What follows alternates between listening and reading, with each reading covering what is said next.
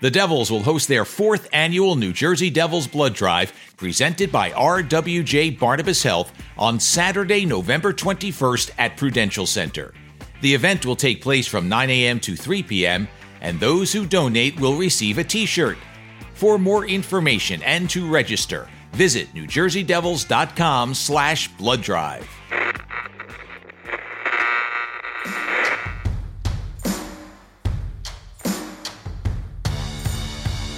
Hi, everybody. Matt Lachlan, along with Amanda Stein. You know what time it is, Amanda. It's time for another edition of Speak of the Devils podcast. Exactly. And I'm very excited about today's guest because if you wanted an honest answer, Bobby Holik gave you an honest answer. But beyond that, he gave you an honest effort and is a two-time Stanley Cup champion as a member of the Devils. I got to tell you that I get quite jealous when we have these alumni on because you've obviously been a part of the franchise and covering the franchise far longer than I have. So when we have these alumni on, you have so many common stories and you can really talk about being there for certain moments. But I learned so much more than I ever thought I could when we have these conversations. And I'm looking forward to Bobby because my understanding is he is thoughtful, he is articulate, and he was just one of the hardest working guys you can ever possibly see play in the NHL. So I'm looking forward to this, but also jealous when you're able to reminisce and I'm just sitting here nodding my head like, oh yeah. Well, my promise then to you is we'll do a little bit of both, right? We'll do a little reminiscing, which I know the fans want to hear about, but also we'll find out what he's up to today and get his thoughts on a bunch of different subjects because he's very well read. He's an interesting man. He's got a worldly view, and it'll be a lot of fun. I will point out that there are trades that go down in history and in Devils history. The trade in which Bobby Holik was acquired from the Hartford Whalers goes down as one of the best in franchise history. Not only did Bobby come over, and as we mentioned, a part of two Stanley Cup championship teams, but they also acquired a draft pick that Lou Lamorello turned into, and David Conte and the rest of the staff turned into Jay Pandolfo. I did not know that. Yeah, great penalty killer and also a multiple champion. And so when you think about who came over in a deal in which Eric Weinrich, who's with the Devils today, and Sean Burke, they went to Hartford. The return was pretty impressive. And the Devils, as they say, certainly benefited from that. And the rest is history. Well, why waste any more time? Let's bring in our guest who joins us from his home in Wyoming as we say hello to Bobby Holik. So, Bobby, it's so good to spend some time with you. Why don't you catch up the Devils fans with what's going on in your life and what you're doing to stay busy these days? Well, obviously, the circumstances are different than they've been last many, many years. So there's, as far as organized hockey has been, there's non-existent since, early March or last winter, basically. So I try to keep myself busy, and I have kept myself busy. And it was just, to be honest with you, after 30 years of hustle, it was a nice break not having to travel and do other things. But I found a way. And we found a way as a family to stay productive, and we all continue to pursue our passions. And so I found a way to mentor young men here in Wyoming since we got back in the early or mid spring, and it's been wonderful. And all I'm trying to do is make a difference. And sometimes it's through hockey, but the last 6 months cannot be through hockey. So I'm finding a different way. Can you tell us a little bit about the mentorship program, what it entails? It's not necessarily a program. It's just taking interest in young men who have potential, and I don't want them to be known for their potential. I want them to be known for what they actually do in life, and it's a variety. It's some athletes, some first responders, some just young men, like a variety of them. It's more of a coincidental that I come across them in life through friends or through our activities as a family. And I love mentoring. I don't like to complain about the youth, about the people who are, young people. Like many people, I'm actually, a few years back, I decided that I am not going to say anything bad about it unless I do something about it. So as I said, it was hockey that gave me was the vehicle to mentor and teach. that wasn't happening. I found a different way, and I do it through mostly shooting sports like sporting clays, trap, skeet, some target shooting, and because I find it that you're taking responsibility to another level, and it's good for young men. It's good for them to have rules, very strict rules, very strong boundaries, and help them find their way within those boundaries. And it's been a great summer.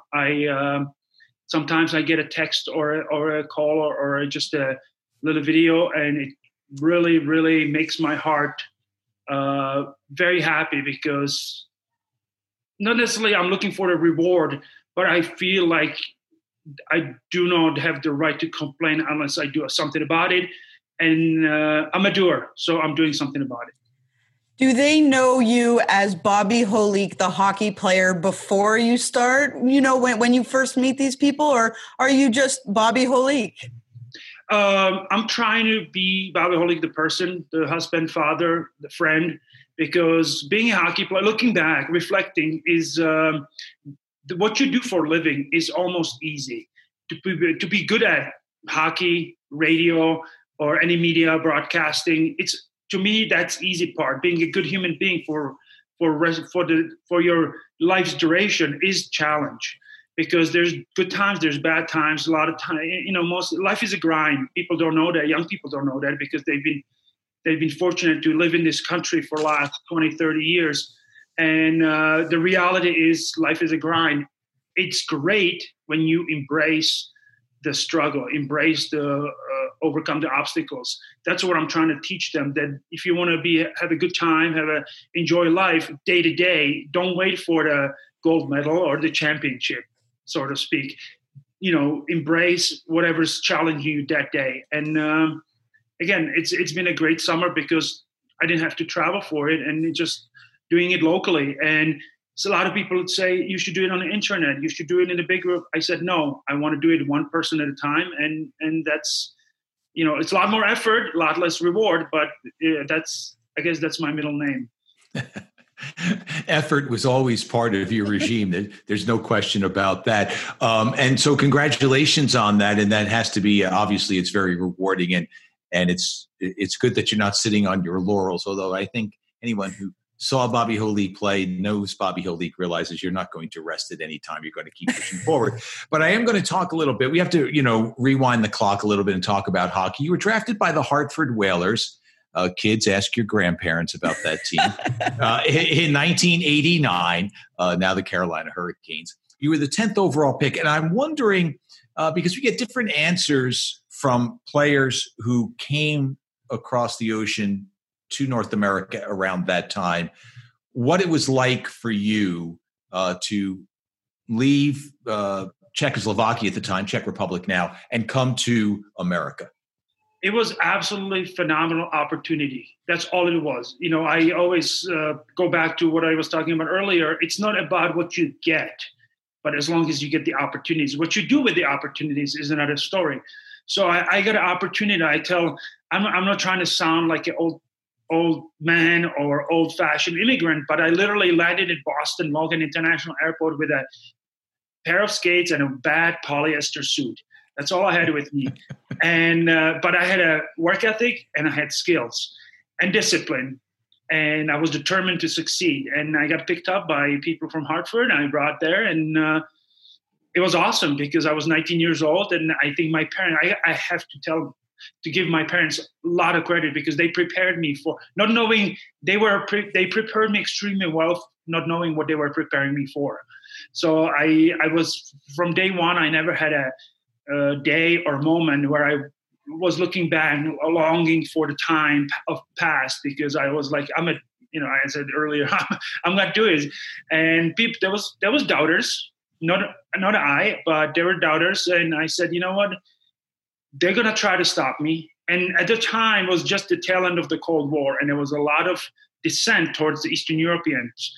You know, people say, oh, it was tough for me. I'm like, you don't understand. People called me effing communist, not knowing that my dad was one of the most staunch anti-communists in the history of Czechoslovakia. So The prejudice of men was part of it, but I looked at it as a challenge. And then, again, that's what I teach the young men today. When people doubt you, they disrespect you for whatever it is.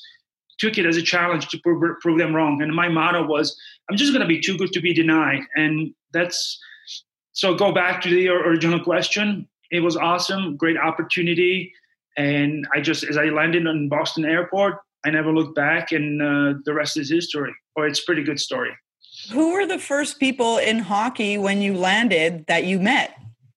Well, you know, for a hockey player, whether you come from Eastern Europe on and to a brand new country, to a brand new continent, to a brand new world, literally, because communism ended about 7-8 months prior to that. So we really didn't experience any democracy yet. It was just a transition. So I went from the Eastern Europe, you know, immediately post-communism into the greatest country in the world because of the opportunities. And what it was like, no difference. I was playing hockey and I was going to do that the best I could. You know, at 19, you have nothing else on your mind but play hockey and succeed. So that's like when players get traded, it's easy. It's hard for the family. They have to find a new life, new home. So coming from Eastern Europe or anywhere else and playing hockey was actually not as hard as people would think. The outside world or the real life was a little more challenging, but again, there was not a challenge that I didn't meet. Who were some of your mentors then early on the hockey side in that organization to kind of help you get acclimated both to North America, to the United States, but also to the National Hockey League? Two guys come to mind immediately. It's Patrick Rubik and Ron Francis. It was, I think those guys are well known in the hockey world. Both very successful, but again, they were not just great players. They were great guys and great mentors for somebody like me. And I'm not sure if you guys have heard me say that, but there's a lot of players, teammates, who didn't wish me well because it was immediately post breakup of communism. So there was a lot of guys with prejudice and jealousy because I was a first rounder coming from Eastern Europe and all that. And I must say, those two guys stand out as awesome guys. They were just great to me. Some of the other ones, not so. And I will mention it, but I will not mention their names because that happened for first few years. And I always remember the guys who helped me. And as I said, no matter how hard I worked, I couldn't do it on my own.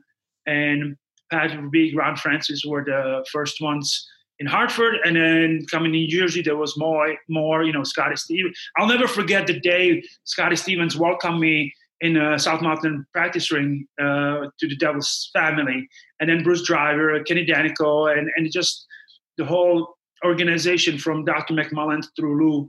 It was a huge, huge part of our life while we were there.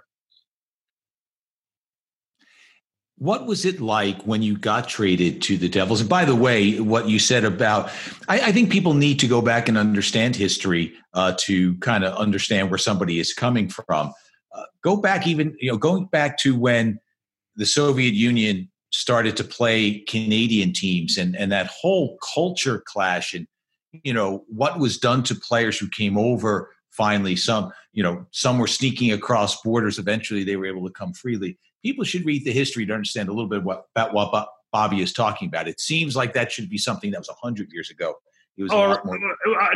Sorry to interrupt you, but most recent example is induction into Hall of Fame, Václav Nedomanský last fall.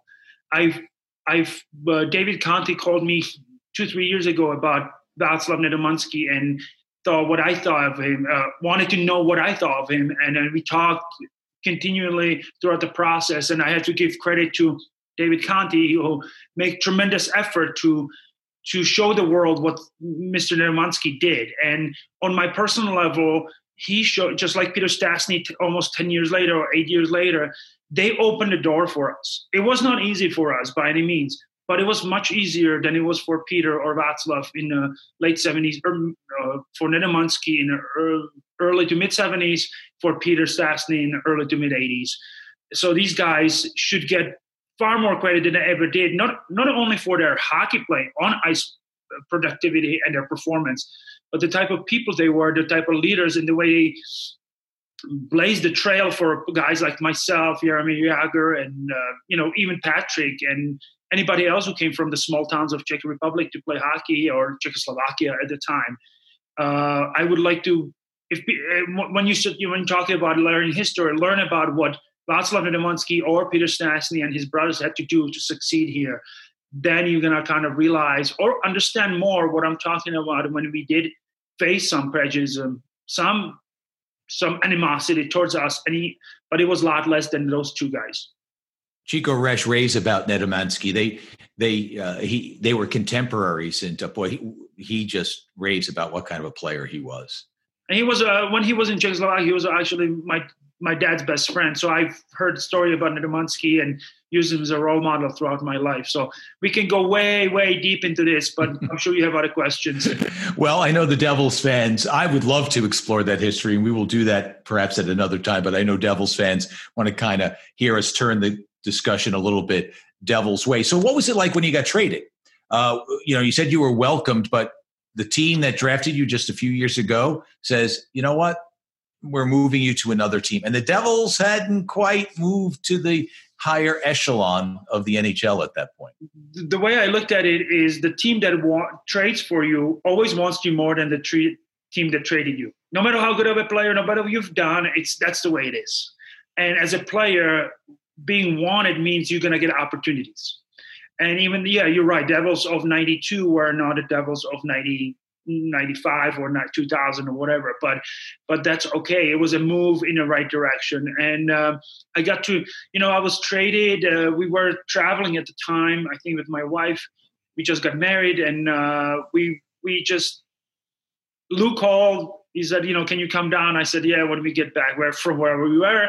As soon as we got to New Jersey, or got back to Connecticut, we went to New Jersey, and I met Lou and Marshall Johnson, who's long time friend, my dad's friend. Again, hockey world is very small, but I got to when I met Lou, not knowing that it was going to be the greatest boss that I'll ever have, other than my wife. It was. I remember that day we met somewhere in Secaucus somewhere. They gave us a tour, and we were excited. We were young and ready to take on the world, and my wife had to switch schools, at the time, and I had to switch teams, but we all had goals to pursue, and it seemed like it was lining up. When you're young, you have all this energy. Adventure is good. I mean, challenges, chances, you take chances better than 20 years later. What were your first impressions of Lou? You say he was one of the greatest bosses you ever had other than your wife. He wasn't one of the greatest. He was the best boss I ever had. So impressions, I mean, he broke us in slowly. So I would get to know him. But again, they were welcoming. And, as I said, coming to the locker room, eventually before the camp and all that stuff, it was such an easy transition, at least for me. The biggest difference was, Connecticut, where we lived and played, was more like a country club lifestyle, because there was some small towns, a lot of kind of not rural, but and then you get to North Jersey and it's pretty busy. So it was a little more of a culture adjustment than it was a hockey. And again, opportunities came, and I was just happy to be playing in a place where they were maybe a little more serious about the game. When did you get put together with Randy McKay and Mike Peluso to form the Crash line, which, along with the A line, the two best lines in Devils history, different roles, although you guys could score, those guys wouldn't fight, the A line. You guys would do a little of the physical work. But the name spoke for itself. When the Crash line was out there, you knew something big was going to happen. What were the circumstances? Do you remember how that before I get to the history of how it happened, I'm going to tell you one thing. There's only one line in Devils history that had a real name, okay? The A line or 18, whatever, that was just an afterthought. But second, Crash line, if we were in the playoff series matched up against the quote-unquote A line, they would be begging us to let up. They would be asking us to stop, because they were awesome hockey players, but they couldn't take what Crash line brought. Well, you gave it out in practice to them. I know that. That's for sure. Yeah. So that's all. Now we'll discuss that. I came in 92, 93 with Herb Brooks. Then 93, Jacques Lemaire became a coach. And a couple months, not even a couple months, I was still playing. They were rotating me through wings and some center and all that. And Jacques Lemaire was like, you know what? He never told me, but he said, you're playing center. Mike Peluso playing left wing. And Randy, you're playing right wing. And I'm like, all I thought about is like, finally somebody who knows the game enough, because I've been a lifelong center. And it took me a long time to get to that position. And again, great opportunity, great teammates, great line mates, and we made an impact on the game in the mid '90s. That's for sure. And hopefully, you know, we're not remembered just for we did score some big goals. We made some big plays, but we cherished the opportunities to change momentum or hold on to the momentum that we had. And It was awesome to help the team win or succeed in many different ways. Do you remember the first time you heard the nickname, the Crash Line, and what your first impressions were? No, I didn't. I do not. I think it just took on. I don't know, what was that, Mike Emmerich's? Yeah, that was Doc, yeah. So when you hear him on TV now, you still, you know, that voice. But not sure when it happened first time, but it became a little bit of a legend, obviously. The two playoff runs we had, culminating with the Cup in 95. And so, again, it was you go somewhere now and people don't remember nothing else but the Crash Line. And I'm not saying that. I'm not pumping my own tires. But playing on the Crash Line, you don't fully realize how much of an impact we, not only on the ice, but culturally with the team, with the identity we had. And again, it was fun. You know, you work hard, you pay the price, you sacrifice, you bleed, you sweat, you hurt, and eventually you look back, it's like, wow, that was so much fun. Well, you are right. That line was out there when you had to blunt the momentum of the other team, but also when the Devils would score a goal, you'd be put back out there because, not so much Mike, with all due respect, but Randy could score the key goal and you could score a big goal. By the way, people may not realize there are only 3 Devils who have scored more than 200 goals while playing in a Devil's sweater: John McClain, Patrick Elias, and our guest, Bobby Holik, who has 202 goals scored while playing for the Devils. So you guys could do it all. It was just a phenomenal time. And you guys could change. You could change a game with just one shift. It was just so much fun to be a part of. One more game situation that you didn't mention. We are in, I believe it was American Airlines Arena, in the old building that Florida Panthers used to play. And we are goal, and minute and a half left, maybe a little more. And Jack puts us out there because Florida pulls the goalie. So they have 6 players. We have 5. And we're not used to playing minute-and-a-half shifts. We were used to 30, 35 seconds, hard, you know, put them on their heels, get off, and let somebody else do their thing. And we are out there, and we are forechecking so well. I remember that because at the end of that shift, at the end of the game, we were playing with, you know, against empty netter, against 6 players, and we kept them pinned in their own end because our forecheck was so relentless. But it was a long shift. We were not ready to play minute 20, but you know what? You have somebody pinned in their own end, and they pull the goalie, and we just kind of they don't have a chance to score. They don't have an opportunity to score because they're in their own end. So that was our one of another game situation that we can talk about. Bobby, you have the nickname. I'm talking about Crash Line is a line's nickname. Your nickname was Herf.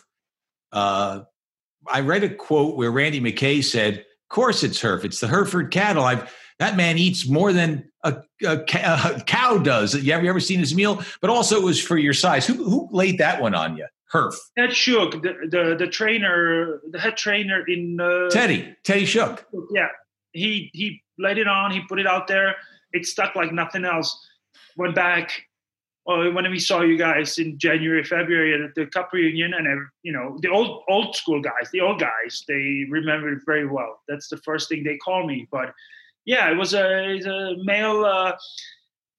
male cow, you know, whatever we call it, Herf. Yeah, Hereford. And guess what? Our first house we bought in Wyoming, not knowing it was on Hereford Drive.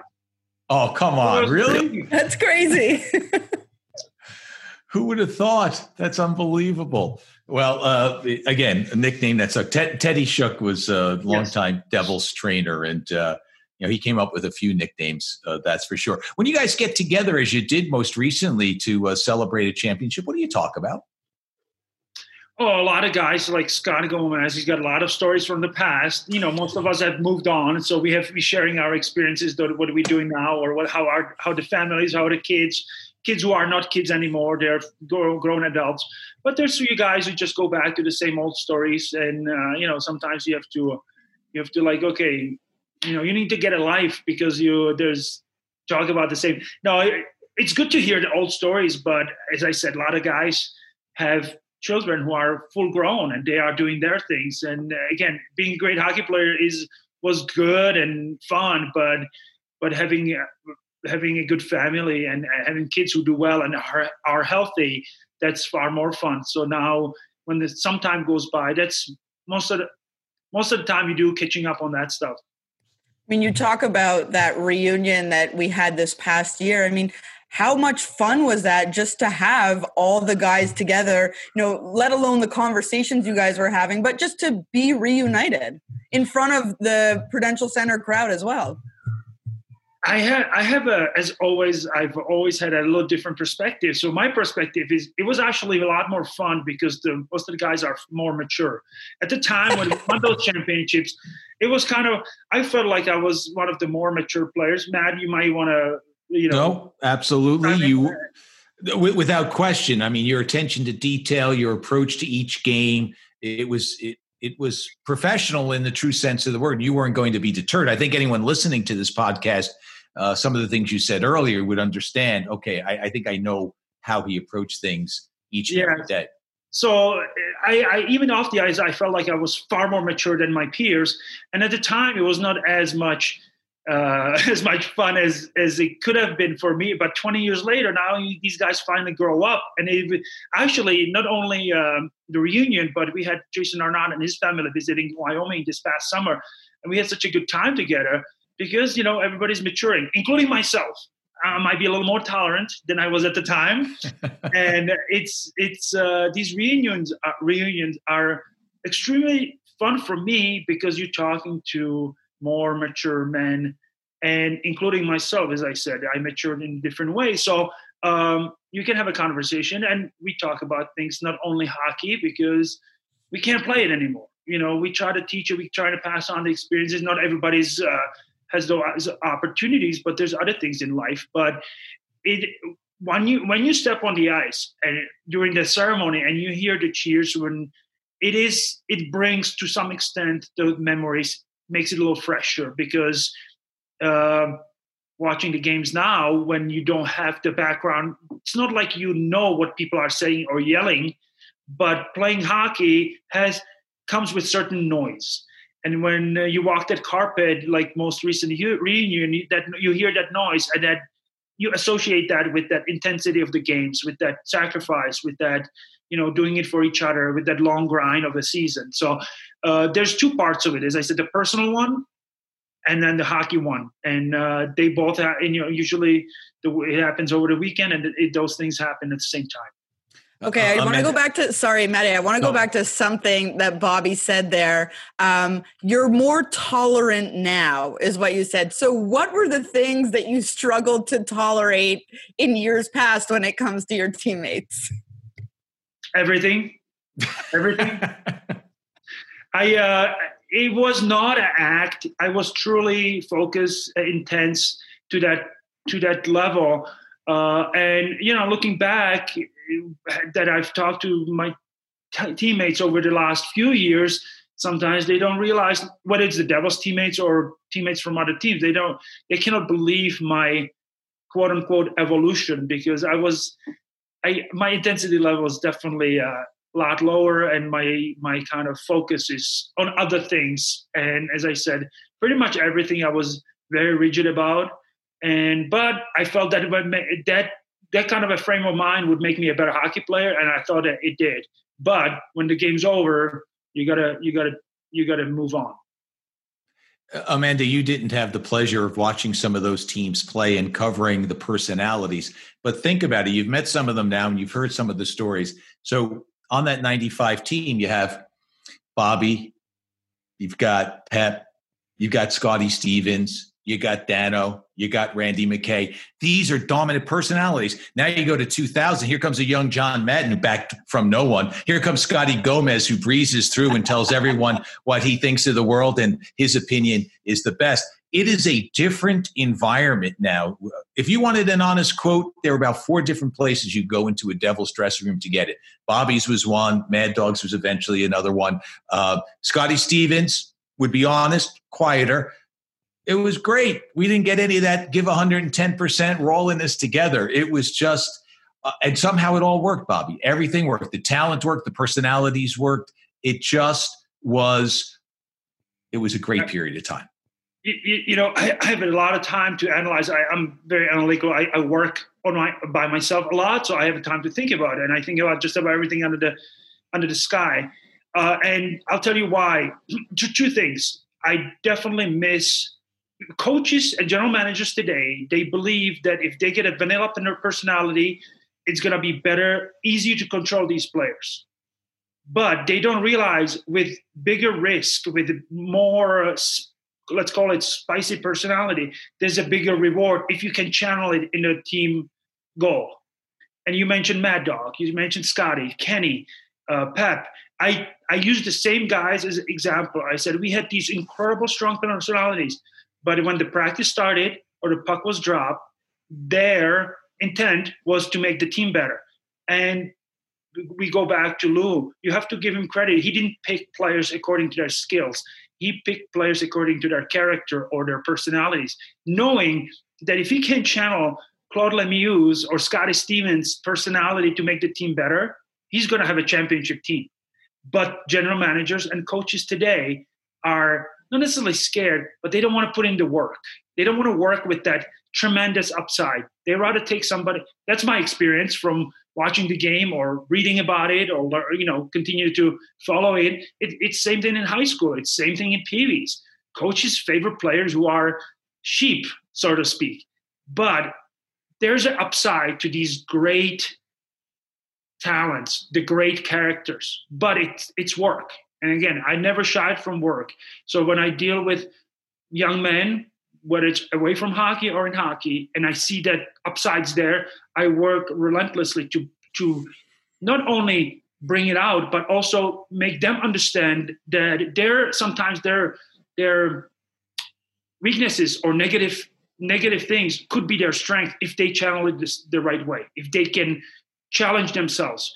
And again, I don't want to go in a direction of that, but that, you know, Matt, that's who I am. That's how I approach things. So I don't want to just give you the cliche. And again, never got it from Bobby. Never got a cliche from Bobby, really.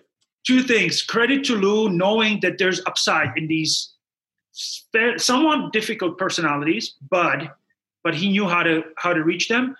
And also the guys seeing the light and giving everything they had to the team. That's why we had the success. Because we had and you're right. You know, it was different in 95 and different in 2000. But those guys came in and they put the jersey on. And I'm going to give you a cliche. And I put the front of the jersey first. It's about the logo, nothing in the back. Yeah. I'm wondering because, you know, listening to you talk and just I'm really quite in awe about the message that you're giving out and articulating. As someone who, you know, I don't know you and I know of you and having played for the team, but when you win your first cup, how do you enjoy that? Because I can tell you're very serious and maybe we're even more so back then, but what did that moment mean? And was there a type of release? I mean, it's something you had worked so long for, but did you allow yourself to enjoy it? I enjoyed it in a sense of being able to reflect that all that hard work and sacrifice you make does bring reward. But I didn't enjoy it in the most common way, like other people would think. I was probably a little more serious than, far more serious than most people. but I came from a different. I didn't go and play and succeed because that's what we do. You know, my dad played hockey, my uncle, and they sacrificed tremendously where they were born, raised, and played hockey. And my grandparents, to this day, I tell young people, it's not this good because it just happened. It's this good because other people sacrificed. So my dad passed away about 5 years ago, and how do I honor him? I can't have him back, but I honor him to be the best I can be every single day, no matter what I do.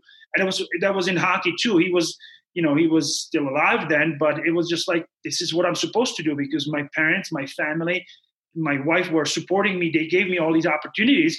Winning a championship is the least I can do for them. So the next, you know, a few days later go by, you go back to work and you're trying to do it again. You might never do it again, but the intent has to be there. And that's how I live my life. You know, where it was then, it was through hockey. Today, it's through other things. What was the difference between the 95 Cup and the 2000 Cup? What do you take out of each? And then I'm going to ask you to follow up with what happened in between, not making the playoffs in 96 and just not really living up to what everyone thought the Devils could do. So first off, the difference between the two and what you think happened in those years in between. 95 was the best team that I've ever been on.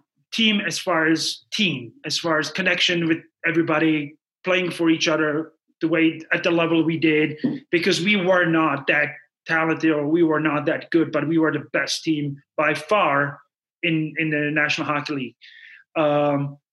2000, we had far more talent, but we still had the core that won in 95. So we knew what it takes, but we had far more talent to break open or decide games when we needed with talent or goals or big time plays.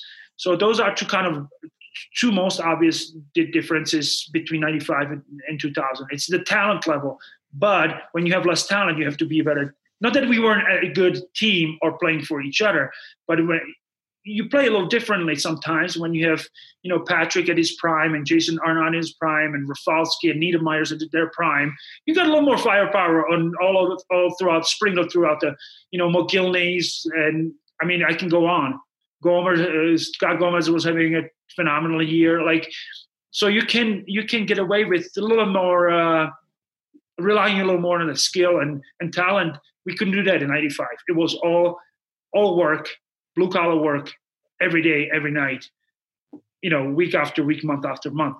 What happened in between, I think it was just a learning experience that, you know, winning a cup, we go into the conference finals doing so well against the Rangers in 94 and winning the cup. It was like, well, we are moving in the right direction.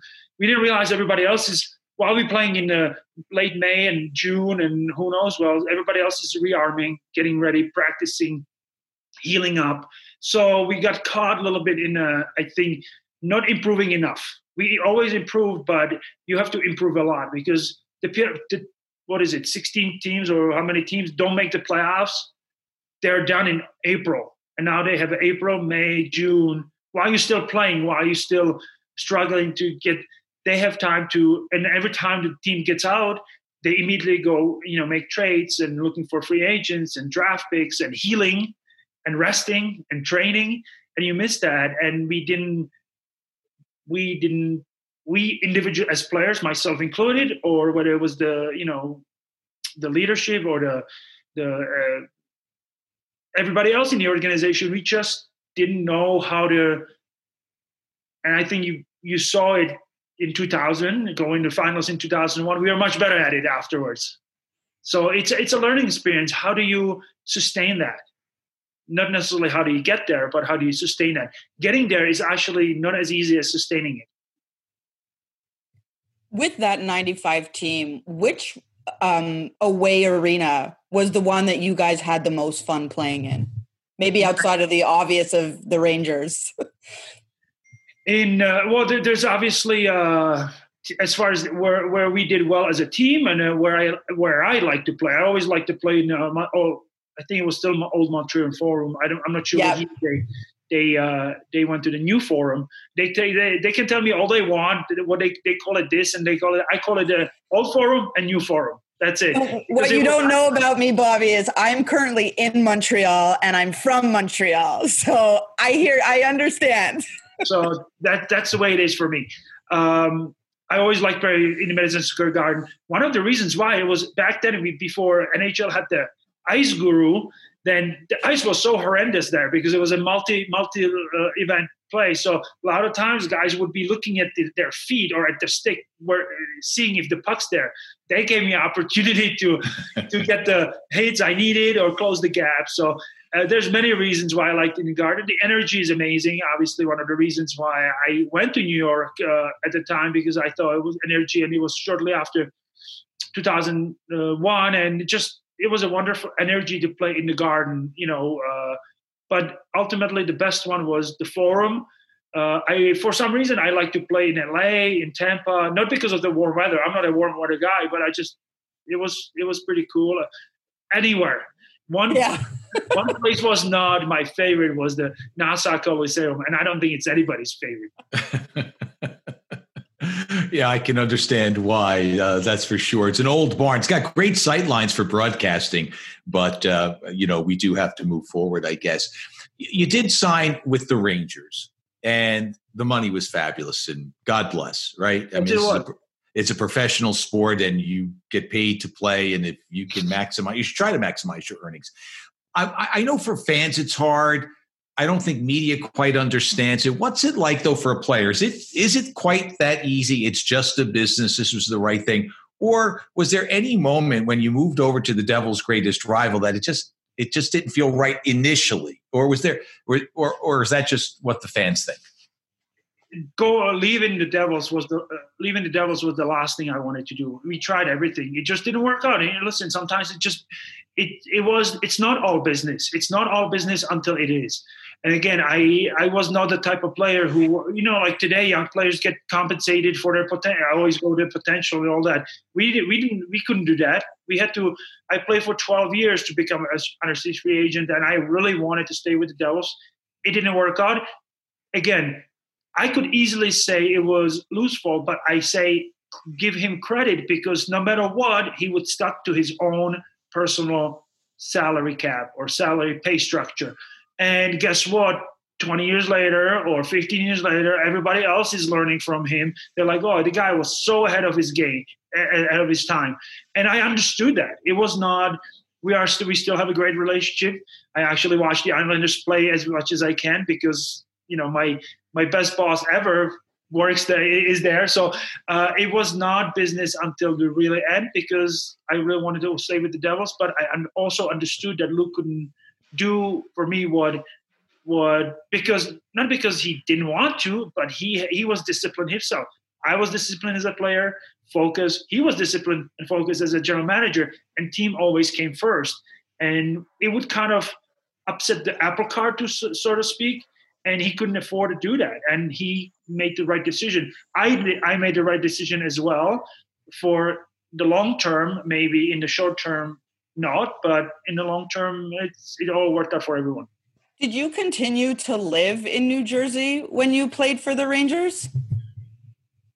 Yeah, yes, I did. One of the reasons why we stayed because our daughter was in school and our horses were there. We were just very comfortable. And it was just an additional 10, 15, 20 minutes to the practice rink, and then going to Midtown was, I would take a train there and then a car back, and that was an awesome commute because surprisingly, I don't know if you want to know or not, but the people on the train were awesome. They were going to work just like I was, and they were very cordial, and so it was a great experience as well. What were the emotions when you did suit up against the Devils for the first time? Was it any different for you? Every time when you get traded, you sign as a free agent. It's definitely not normal. I will admit it. It's quite different than playing in another team.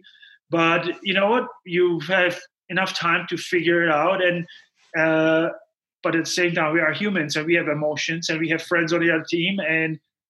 But I believe that I stayed professional and I did the best I could. And it's part of it. It's happening more often now because it's when you I have to agree, it's very much business now. From the day the player enters the NHL to his last day, it's all about business or the bottom line, which is not necessarily something I enjoy seeing, but it's a reality. Back then, that was reality, and I play against the team I had tremendous success with. But again, life goes on. Two strong personalities, Bobby Holik and Lou Lamorello. Did you guys ever butt heads? I don't think we did. Well, I mean, to butt heads for two of us would be a car crash at 100 miles an hour for other people. So we were kind of used to it, but no. That's what I mean. I was just wondering, because very strong personalities and not afraid to tell you where you stand. Maybe misunderstanding or just didn't see each other at this point, didn't see eye to eye, but always respect. There's not a single time where I can recall where I didn't have respect for Lou. And I hope he feels the same way. But again, I can't control his thoughts. As I said, misunderstanding, didn't see each other, points, no problem, but always respect. I read that when you were in your playing days, on maybe off days or when you had some time when you were on the road, instead of sleeping like some of your teammates did, you would go and experience and visit the cultural aspects of whatever city that you're in. So I'm wondering, it doesn't come to a surprise to me now, having talked to you and understanding who you are and what really fuels you, but can you tell us maybe a couple of things that you saw that were really impactful in some of those experiences? I would really have to kind of recall and go through those almost 20 years where I've gone and what I've seen and all that stuff. But it was much easier when I was younger, because as you get older, especially mid-30s, you kind of you know what, I'm going to take a nap. Even when we don't have a game, we have a day off. So you just stay in a room and read, or that was before everybody had the phone. So I carried around a lot of out-of-date newspaper and books, and I would just go to the coffee shop. That was towards the end of my career. But throughout the first part, it was a great opportunity because I was young and I had a lot of energy and enthusiasm, seeing certain cities the first time or on the second time. So, even in a city like Buffalo, there was places to see. President McKinley was assassinated there. So those things are, for me, it's interesting. It's not just because I became American. I love this country. It's my home. But I just like history, and I like to know what's happening and where I'm at. So it's all good. Yeah, I was pretty busy. I kept myself pretty busy. You just mentioned, being an American now. I read that, I believe it was November of 96 that you became an American citizen, and it happened in Newark, New Jersey, where you had your ceremony. How meaningful was that, to have that happen in that city in particular and in that state? I was going to say province, but state. First of all, are you Canadian? I am. I'm from Montreal. Okay. You were excused then. Thank you. I was in, I started applying shortly after I got here. Then I had a green card, and we got married. And when we got traded, we had to move to New Jersey. So it happened November 4th, 1996. Yes, you're correct. And it was, Newark or downtown, the Federal Building in downtown Newark is quite a diverse city. So I was with people from all walks of life, and we were sworn in, and it was great. And before I got my passport, I just got a piece of paper saying that I just have been naturalized, because getting a passport took a little. And our first trip to Canada, and then coming back to the States, the customs, the U.S. Custom and Border officer, he looked at my paper. He's like, "Oh, just naturalized, the best one we have." So, because it's by choice. So that's, I have a lot of stories, even away from hockey. Why was it important for you to become a U.S. citizen? I know your wife is born here, but why was it important for you? Because I grew up in a I don't want to say it was a great place to grow up. Czechoslovakia under communism was a great place to grow up because as a kid you don't know. But as you get older and you learn what your parents and grandparents and everybody around you had to sacrifice for you to have these opportunities, this was a beacon. Oh, this is a beacon of freedom. I don't care, especially in today. I don't want to get into politics or anything, but people have to realize this country has made more people free, not only in the United States, but around the world than any other country in the history of mankind. And it's one thing I don't want anybody to forget. And for me to honor it was to become a U.S. citizen if I'm going to live here and be American citizen with all the good and with all the bad. And people just forget because they've had it for so good that this country has meant so much for people like me and my parents. Not that they live here, but their son and daughter ended up living here and pursuing their opportunities, their chances in life. And much different than it would be in Czechoslovakia under communism. You mentioned your sister. At what age did she go over to the United States, and what does she do in terms of pursuing her opportunities? She was a tennis she was a professional tennis player at the time, and it was in her early 20s, or maybe around 29, maybe even before she was 20. Right. But that was then, and things have changed, and they moved back. Eventually, they live in my hometown where my mom's at. But again, she was taking the chance because this was the beacon of freedom. This was where if you're good at something, you work very hard, you can pursue it. Yes, people will continue to create obstacles, but it's on their personal level.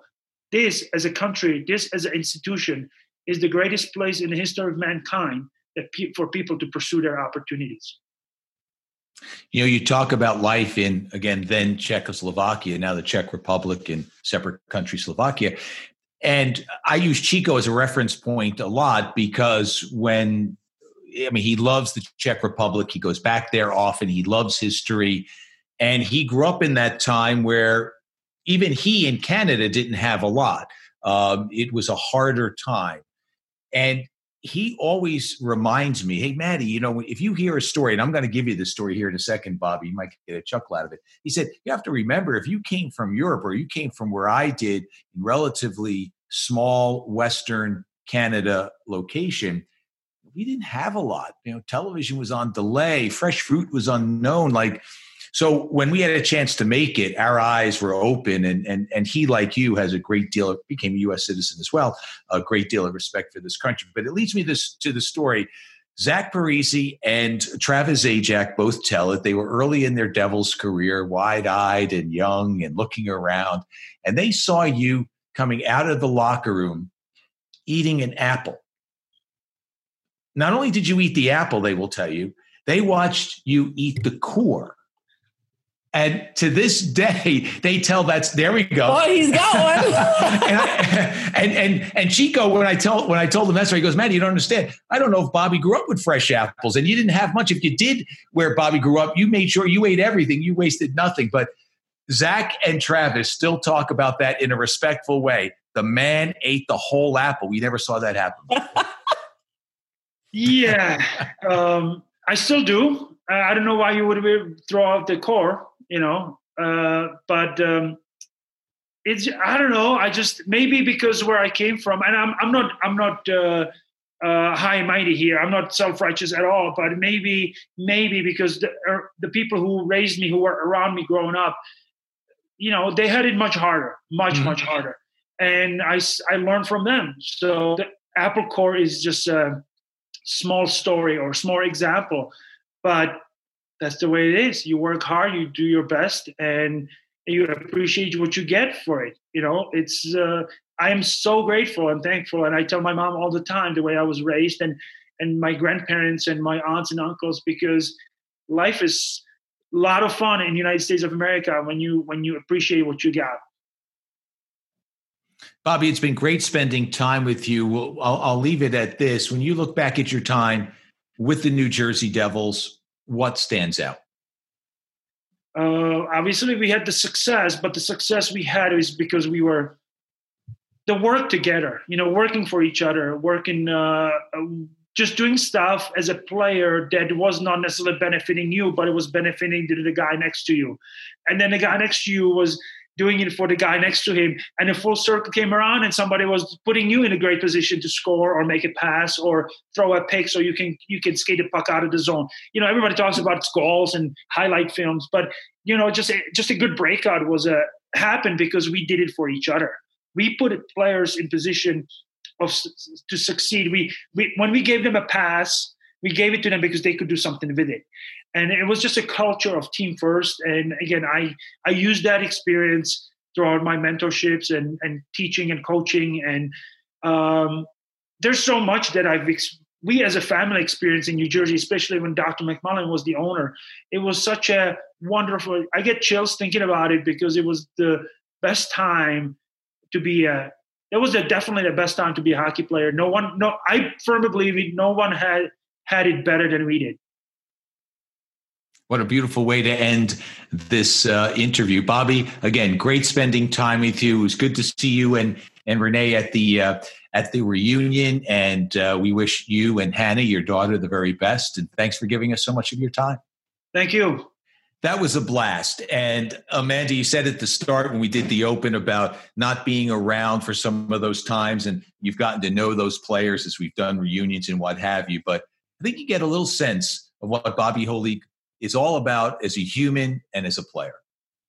Fascinating, Maddie. Honestly, the conversation to me, I think I was a little quieter than I am on other podcasts because he is just such a riveting speaker. And just the way he has approached life from day one and from going, you know, from Czechoslovakia over to the U.S. and how he embraced that and what it meant to him.